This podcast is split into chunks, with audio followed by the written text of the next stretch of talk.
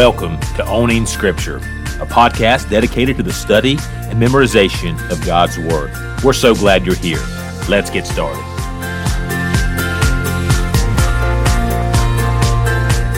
Well, hey, friends, welcome to episode 35 of the Owning Scripture podcast.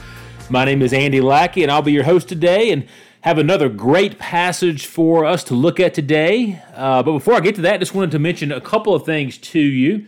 First of all, I know I mentioned all the time about this Dwell app, and uh, I got an email from them uh, a week or so ago where they were introducing a new Bible memory plan of their own. It was like I believe it's a 13 or 14 day uh, program. I'm sorry, maybe it's, it's, I'm sorry, it's 21 days. It's a 21 day program, and it's called Treasure These Things. And and you look at a, a different passage every single day. And if you go to the Dwell app and you subscribe to it, you can have it set up where they'll send you a reminder or an email every single morning.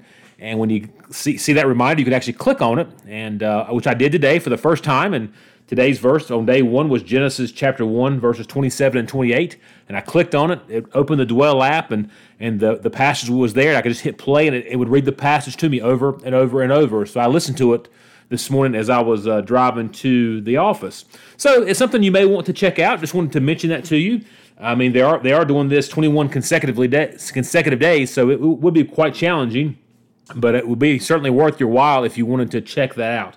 The second thing I wanted to mention was I know last summer uh, many of us had went through and memorized an entire book of the Bible, the book of Philippians and we looked at uh, one verse a day for five days a week. And then, of course, we took the weekends off. And I wanted to do maybe another type of extended Bible study like that, something a little bit more intense. And I've been thinking a great section of scripture to look at would be the Sermon on the Mount. That comes from uh, Matthew's Gospel, uh, chapters 5, 6, and 7. Uh, that th- those three chapters are about as long as the, the book of Philippians, but many of those passages I know you probably know very well already. You know, the, the, Lord's Prayers in there, the Beatitudes, and, and things of that sort. But just so many wonderful, rich passages. And if you think you would have an interest in learning the Sermon on the Mount, just send me a note, uh, send me a text or whatever, let me know. And if there's enough interest, we may decide to do that later this summer.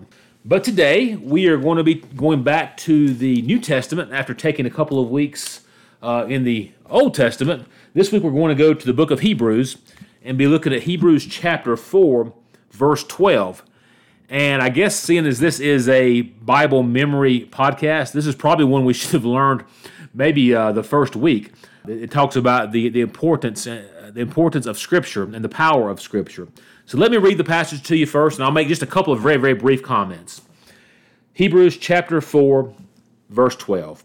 For the Word of God is living and active sharper than any two edged sword, piercing to the division of soul and of spirit, of joints and of marrow, and discerning the thoughts and intentions of the heart. Let me read that to you one more time. It's one verse, but it can be quite complicated. And this this week's verse will take a little bit of more effort, I believe, on your part to, to really get this down smoothly, because there's a lot to it. But so let me get, read it one more time. Hebrews 4, verse 12. For the word of God is living and active sharper than any two edged sword, piercing to the division of soul and of spirit, of joints and of marrow, and discerning the thoughts and intentions of the heart. And what a beautiful, strong picture this is of God's Word. The, the, the, power of God's Word to enter into our lives every single day. It's not something we do just once a week, it's something that should be a part of our, our lives on an ongoing basis. And God's word, this word that He has given us, it really is living and it's active. Every single time we take our Bibles off the shelf and open our Bibles up, that word has power. That word is alive. That word is not a dead word. These are not just words written on a on some some pieces of paper, you know, a couple of thousands of years ago that we try to take and sort of apply to our lives. No, this is the very living, active word of Almighty God. And not only is that word living and active, the author of Hebrews says that it's sharper than any two edged sword.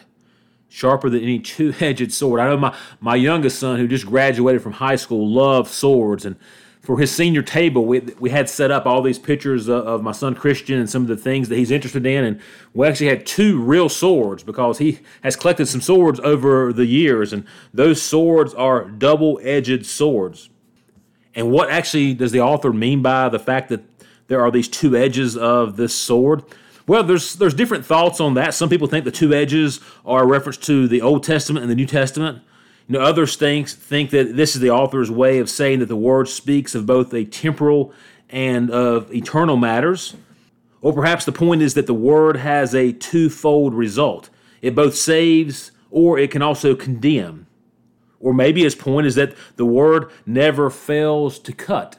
There's no blunt side of God's word. God's word has the power to cut deep within our hearts and deep within our souls.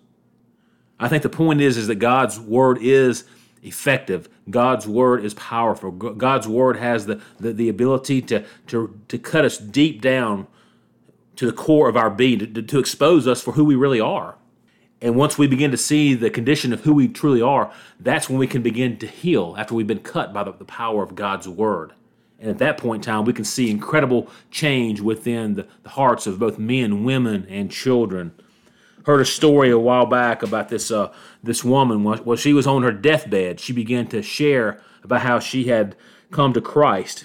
She took out a crumbled piece of newspaper that had been torn from a page that she had carried with her ever since she had been converted. And on that piece of newspaper was a printout for one of the sermons of the late great preacher Charles Spurgeon. And even though she lived in London, the way she received this paper was it was actually paper that was used to gift wrap a gift that her relatives had sent her from Australia. Apparently, Spurgeon had preached a sermon in London. That, that sermon had been printed in a newspaper uh, over in Australia. Someone had read that, tossed it aside, and someone thought, well, we'll just use this newspaper to to wrap some, this lady's gift, which they did, sent it back to her to London, and then she began to read within that sermon the power of God's word, which began to cut deep within her and begin to bring about great life change within her heart within her soul. And, and it was that word, through the power of the Holy Spirit, that performed its work in regenerating her heart and granting her eternal life. Yes, the Word of God is powerful it is living, it is active. And that's why we do a podcast like this, because we do believe in the power of God's Word. Not just to read it, but to study it, to meditate upon it, and yes, to even memorize it to the point that we actually own it. It becomes a part of who we are, part of our, our DNA.